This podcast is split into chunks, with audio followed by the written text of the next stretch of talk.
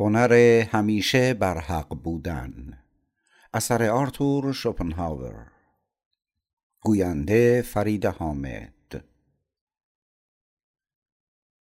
هنر مجادله عبارت است از هنر مباحثه به گونه ای که شخص فارغ از درستی یا نادرستی موضعش از آن عقب نشینی نکند. ممکن است به طور عینی حق با کسی باشد ولی با وجود این از دید ناظران و گاهی از نظر خودش شکست بخورد. برای مثال ممکن است من در دفاع از ادعای خود برهانی اقامه کنم و خسمم آن برهان را رد کند و بنابراین به نظر برسد که ادعای مرا رد کرده است. با این همه ممکن است براهین دیگری هم وجود داشته باشد که من از آنها غافل بودم. مسلما در این صورت. من و خسمم جای خود را با یکدیگر عوض می کنیم او پیروز می شود گرچه در واقع موضع نادرستی دارد. اگر خواننده بپرسد چنین چیزی چگونه امکان پذیر است در جواب خواهم گفت که این صرفا ناشی از دناعت فطری طبیعت بشری است. اگر طبیعت بشری پست نبود بلکه کاملا شریف بود میبایست در هر مباحثه فقط در پی کشف حقیقت می بودیم نمی بایست کمترین اهمیتی می‌دادیم به این که حق با ماست یا خسممان می بایست این مسئله را بی اهمیت یا به هر حال حائز اهمیتی ثانویه تلقی می کردیم ولی در شرایط فعلی دل مشغولی اصلی همین است. نخوت ذاتی ما که نسبت به قوای فکریمان حساسیت خاصی دارد قبول نخواهد کرد که موضع اولیه ما نادرست و موضع اولیه خسممان درست بوده است. تنها راه حل این موزل آن است که همیشه به خود زحمت دهیم تا حکم درستی صادر کنیم. به این منظور انسان باید پیش از سخن گفتن بیاندیشد. ولی در مورد اکثر مردم نخوت ذاتی با پرحرفی و فریبکاری ذاتی توأم است. انسان ها پیش از اینکه بیاندیشند سخن می‌گویند و حتی اگر پس از آن بفهمند که سخن نادرستی بر زبان راندهاند باز هم نمی‌خواهند این امر را وارونه جلوه دهند. علاقه به حقیقت که ممکن است تصور شود تنها انگیزه آنها از بیان سخنی بوده که مدعی درستیش هستند جای خود را به منافع و مصالح نخوت می دهد. بنابراین به خاطر همین نخوت آنچه درست است باید نادرست و آنچه نادرست است باید درست به نظر برسد با این حال این فریبکاری این پافشاری بر سخنی که حتی به نظر خودمان هم نادرست است گویای نکته است ما اغلب در ابتدا به درستی حرف خود قویا اعتقاد داریم. ولی بعدا به نظر می رسد که استدلال خسممان حرف ما را رد می کند اگر بیدرنگ از موضع خود دست برداریم ممکن است بعدا بفهمیم که از همه این حرفها گذشته حق با ما بوده است. برهانی که اقامه کردیم نادرست بود ولی با این حال برهان درست دیگری وجود داشت که از آن غافل ماندیم. استدلالی که می توانست مایه نجات ما باشد در آن لحظه به فکر ما خطور نکرد.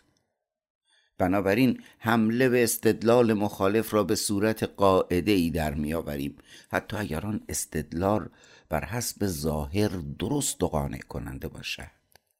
به این امید که درستیش صرفا سطحی و ظاهری است و در جریان بحث استدلال دیگری به فکر ما خطور خواهد کرد که به وسیله آن یا استدلال مخالف را برهم می‌زنیم یا موفق به تایید صدق سخن خود می‌شویم.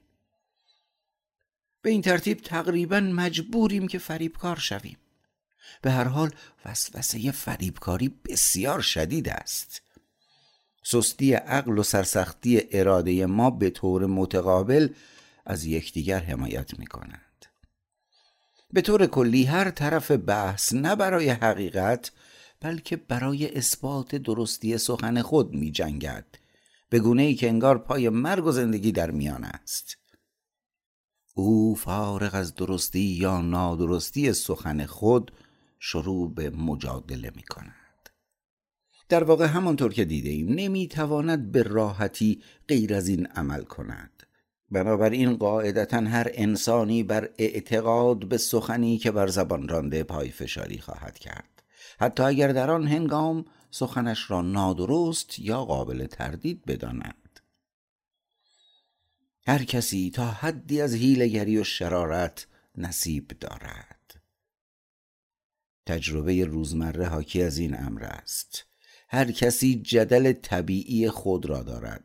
درست همانطور که منطق طبیعی خاص خود را داراست. ولی جدل او به هیچ وجه به اندازه منطقش راهنمایی مطمئن نیست. هیچ کس به آسانی نمی‌تواند خلاف قوانین منطق بیاندیشد یا استنتاج کند. احکام کاذب فراوانند نتایج کاذب بسیار نادرند. امکان ندارد آدمی به راحتی دچار کمبود منطق طبیعی باشد. ولی به راحتی بسیار ممکن است دچار کمبود جدل طبیعی باشد که استعدادی است که به طور نامساوی میان انسانها تقسیم شده است. از این لحاظ جدل طبیعی شبیه قوه تشخیص است که هر کسی به قدر خود از آن نصیب دارد. عقل به معنای دقیق کلمه نیز همینطور است. اغلب اتفاق میافتد که در موضوعی که حق واقعا با کسی است خود او با های کاملا سطحی شکست می‌خورد یا سخنش رد می شود اگر از میدان بحثی پیروز بیرون بیاید اغلب این پیروزی را بیش از آن که مدیون درستی تشخیص خود در طرح قضیه باشد مرهون زیرکی و خطابه است که در دفاع از آن به کار بسته است. مثل تمام دیگر موارد بهترین استعدادها مادرزادی اند با این حال هر آدمی می‌تواند با تمرین و ممارست و همچنین رایت شگردهایی برای غلبه بر خسم یا برای نیل به هدفی مشابه در این هنر استاد شود. بنابراین حتی اگر منطق هیچ کاربرد عملی چندان واقعی نداشته باشد جدل قطعا چنین نیست. همیشه باید موضوع یک شاخه معرفت را از موضوعات دیگر شاخه ها کاملا متمایز نگه داریم. برای اینکه تصور واضحی از حوزه عمل جدل داشته باشیم باید به حقیقت عینی که موضوع منطقه است کاملا بی باشیم. ما باید جدل را صرفا هنر پیروزی در بحث بدانیم که اگر واقعا حق با ما باشد بسیار آسان تر است. مطالعه جدل فی نفسه فقط نشان می دهد که انسان چگونه می تواند از خودش در برابر انواع حملات به ویژه حملات فریبکارانه دفاع کند. به همین ترتیب نشان می دهد که آدمی چگونه می تواند به حرف شخص دیگری حمله کند بی آنکه حرف خودش را رد کند یا به طور کلی بی آنکه شکست بخورد. کشف حقیقت عینی باید از هنر جلب نظر مساعد نسبت به گزاره ها جدا باشد. حقیقت عینی موضوع کاملا متفاوتی است که به تشخیص درست تعمل و تجربه ربط دارد و هیچ هنر خاصی را نمی طلبد. پس هدف جدل همین است. آن را به صورت منطق ظاهر تعریف کردند. ولی این تعریف غلط است. چون در این صورت فقط می‌توان آن را برای رد گزاره های کاذب به کار برد. حتی وقتی حق با کسی است باز هم برای دفاع و حمایت از آن به جدل نیاز دارد. او باید ترفندهای فریبکارانه را بشناسد تا بتواند با آنها مقابله کند. در واقع او هم باید اغلب این ترفندها را به کار برد تا دشمن را با سلاح خودش از پا درآورد. از این رو در بحث جدلی باید حقیقت عینی را پیش آمدی تصادفی بدانیم و فقط در فکر دفاع از موضع خود و رد موضع خسم باشیم. حقیقت در جرفا نهفته است. در ابتدای هر بحثی هر یک از طرفین علل قاعده عقیده دارد که حق با اوست.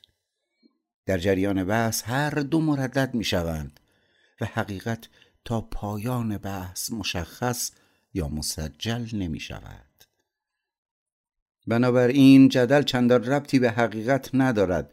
درست همانطور که وقتی منازعه ای به دوئل می انجامد استاد شمشیربازی چندان کاری ندارد که حق با کیست دوئل چیزی نیست جز حمله و دفاع. هنر شمشیربازی فکری نیز همین است و فقط با چنین طرز تلقی است که می توانیم پی آن را در شاخه از معرفت بریزیم.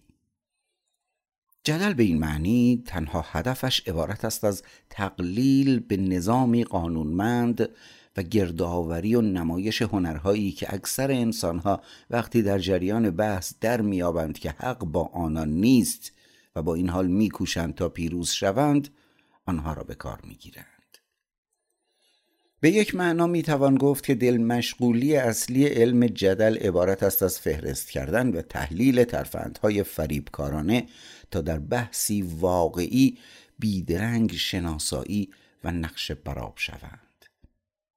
تا جایی که تحقیقات گسترده من نشان می‌دهد تا کنون کاری در این زمینه انجام نشده است. بدین قرار این هیته به زمینی بایر میماند. برای نیل به هدف خیش باید از تجربه خود کمک بگیریم. باید ببینیم در بحث هایی که اغلب در جریان معاشرت ما با دیگران در می‌گیرد هر یک از طرفین چگونه این ترفندها را به کار می‌گیرند. با پی بردن به عناصر مشترک شگردهایی که به شکلهای گوناگون تکرار می‌شوند قادر به ارائه ترفندهای معینی خواهیم بود که ممکن است استفاده از آنها هم به سود ما باشد هم به سود دیگر افراد معیوس و درمانده. آنچه در پی می آید نخستین تلاش در این زمینه است.